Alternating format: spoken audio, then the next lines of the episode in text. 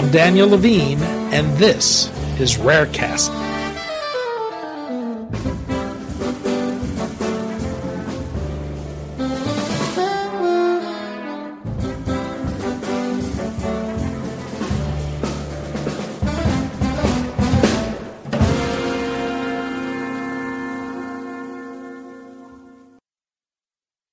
Large pharmaceutical companies have grown increasingly interested in rare diseases, but acquisitions of rare disease companies by large biopharmaceutical companies may lead to a cultural mismatch that hinders the development and performance of their products.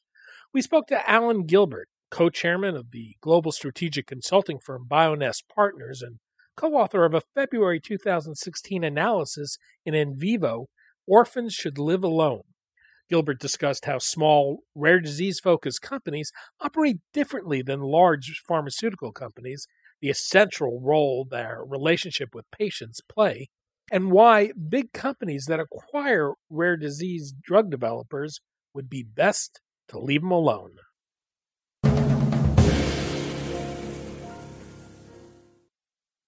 Alain, thanks for joining us. You're, uh, you're welcome. You're most welcome. Very nice uh, speaking with you.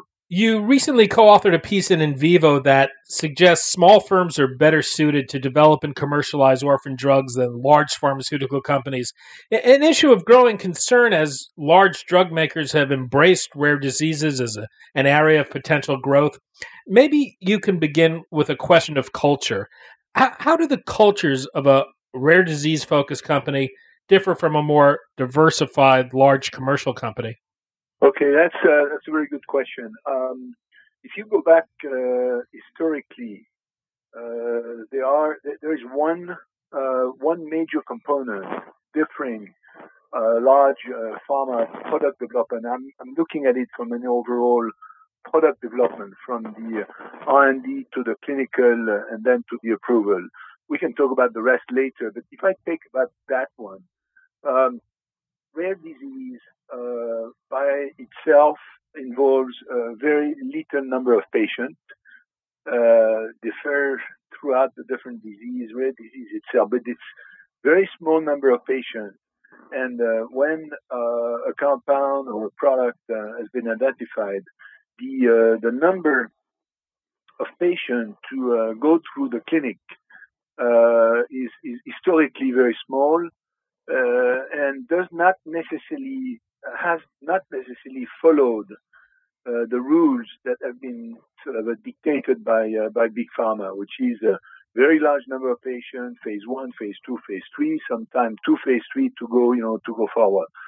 On the on the rare disease, you end up maybe with maybe sometimes 10, 15 patients, uh, and then sometimes you can even have uh, uh, only a phase two uh, that uh, could be followed up, you know, at, at, at, the approval level by by further investigation. So, on the, from a culture of development, it's only separated or, or, or individual startups that have been able to, uh, you know, pull it through and uh, sort of, uh, you know, um, pave the way with the FDA and EMEA in Europe to get approval. So that's that's one thing. There are many other elements of uh, of culture that I uh, that I uh, I could come up with, you know, maybe on the commercial side, but on the development, I think it's the most fundamental one. Historically, most of the products were developed by these small companies, not by the big pharma, because of that. You, have said that the, the contrast between large and small firms is sharpest in the rare disease space.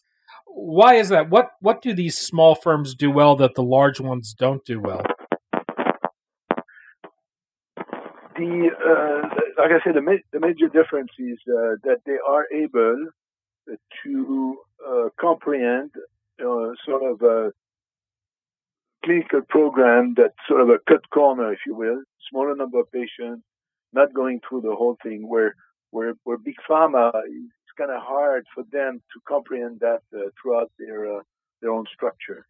So they they tend not to agree with this approach, which means that these products uh, do not, uh, you know, you know, do not come out. I, I, don't think I've ever run into a pharmaceutical company that didn't claim to be patient focused. What does it mean to be patient focused, and, and why does this particularly matter in the rare disease space?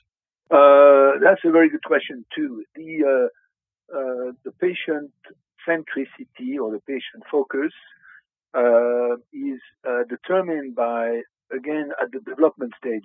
You know, patient association uh, are have been put together claiming that they need a product to be developed, and and therefore under pressure from these associations, some startups have emerged, and uh, and essentially uh, the development of a product is really following the following the patient. In big pharma, the development is is, is mostly done between the institution, you know, the, the, the big pharma and the prescriber, the potential prescriber, the key opinion leader here. Uh, all of the centricity of development, and that later on will be uh, uh, on the commercialization, is done much more with the patient being involved and patient association being involved rather than only and solely the key opinion leader or the prescriber. Uh, the, the, FDA is putting greater weight on the patient voice. H- how does this change the dynamic for drug developers, and, and does this does this require them to think differently about the way they interact with patients? absolutely, absolutely. Uh, it, uh, for for one, uh, the patient uh, and through the patient association essentially uh, have a tremendous weight on uh, sort of a cutting the corner on the on the clinical development. When uh, a small number of group of patients uh, suddenly see a, a, compound that can be extremely efficient they will put a lot of pressure on the uh, under the regulatory authorities together with the uh, the developer you know the, the startup that will develop the product. And Uh, and because of that pressure, uh, which is again uh, uh patient oriented, uh, historically over the last 10, 15 years, there, there was a number of changes done at the FDA or in Europe and through the regulatory agency. On the no, on normal on normal product, you know, approach is standardized. Uh, very little patient involvement, very little patient association involvement, much more involvement by the key opinion leader or the prescriber. As large pharmaceutical companies have grown interested in rare diseases, we've seen different levels of success. You, you note Shire and Sanofi, which have made big acquisitions and, and managed to keep their rare disease operations focused. Uh, on the other hand, companies such as Pfizer and GlaxoSmithKline have weighed in with much less success. What's the difference between the ones that have succeeded and the ones who haven't? Uh, well, the one that have succeeded, um, by the way, is to be seen. Uh, uh, Sanofi has uh, uh, uh, made a buyout of Genzyme, and rightfully, under the former management of Sanofi, has kept the company separated uh, and essentially, uh, you know, nurtured by itself uh, as, as, a sort of a separate unit. Now, now we have heard that that is changing. You know, Genzyme is sort of a maybe kept with the brand name, but but from an organization viewpoint, fully integrated with the rest of the organization. That, from our viewpoint, will have a, a negative effect on product development and uh, will uh, go back to what I was explaining earlier, not giving enough sort of uh, freedom and uh, and independence to the people to develop develop the product. On the Shire case, it's a very interesting case. Shire uh, used to be a, a very small, uh, rare disease uh, focused organization, and they have uh, gone through, if I recall, four or five acquisition, and the latest one was over 30 billion with Baxalta. So the question is for them, would they be able to keep um, uh, this uh, sort of uh, independence of each of the units that they have acquired? My, my, feeling is that the culture of this organization is deep enough that they will. Uh, but it's to be seen, and particularly with the latest acquisition of Baxalta, uh, that uh, is a big company by itself. This was a spin-off of Baxter, as you probably remember. So that's to be seen. but these two cases uh, are interesting to uh, look at.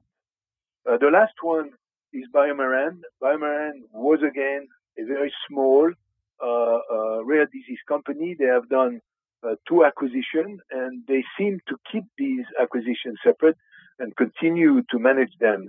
You know, the sort of a proper way, uh, you know, by putting these companies, these, these units sort of separate.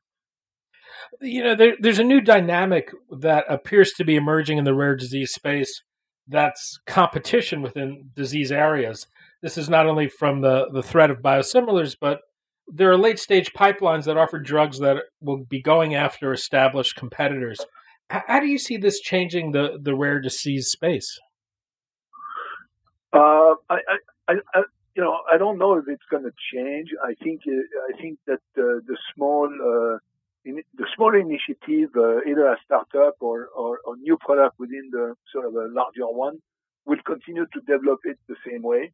Uh, the issue will arise because of the number of those products, because a lot of effort has been done over the last, uh, you know, 15, 20 years.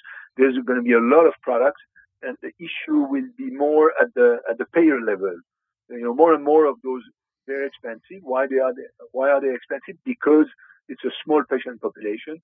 So how much of the uh, sort of a reimbursement system or the payment system will swallow uh, a number of those. But but from an overall dynamic of development, I see absolutely no difference. Uh, the only difference is whether or not uh, Sanofi or with Genzyme or uh, with Shire will be able to develop new products, but the small companies will continue to, uh, you know, plow through some of those uh, rare disease products. If if you're a rare disease, if you're a large pharmaceutical company looking to acquire a rare disease company, is there a better time to do this? Does it require a certain level of development or commercialization that would provide a better chance of success? Uh, uh, you know, it's a, it's a very smart question. I think that the best time would be uh, at the time that the rare disease company is is fully established, the product on the market, with the commercialization, uh, you know, uh, organization, so that by the time big pharma acquire them, they keep them alone, they keep them separate, and they they use and they can use for themselves, the you know the the sort of uh, management and, and try to transfuse that that culture within their own uh, their own development because it has a value. But if you if on the contrary they would hire, they would they would buy uh, a company under development uh, without having gone through the full commercialization, there is a fair chance that the whole thing is going to be swallowed into a larger, you know, commercial uh, machine that uh, pharma typically has. So fully, full-fledged rare disease uh, uh, initiative should be the one that a big pharma buy, knowing that they have to keep it separately. And for larger pharmaceutical companies that want to pursue M&A in the rare disease space, is is there an M&A strategy that makes sense? Are there ways they should wall off acquisitions or work to maintain their focus to ensure greater success?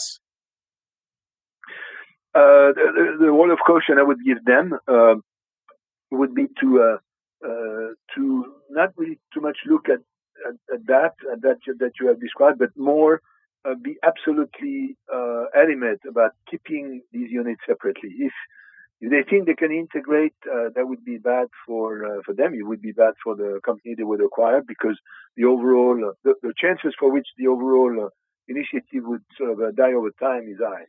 If they keep it separately, I think it's going to be good. So more, it's it's more of a strategy approach that they have to uh, buy in before doing uh, M&A.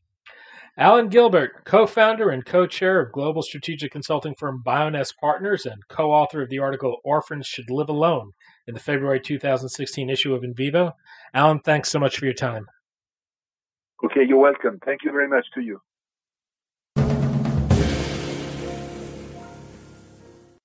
Thanks for listening. For more information about rare disease and to connect to the rare disease community, go to globalgenes.org. To keep up on the latest news and trends affecting the rare disease community, be sure to visit raredaily.org.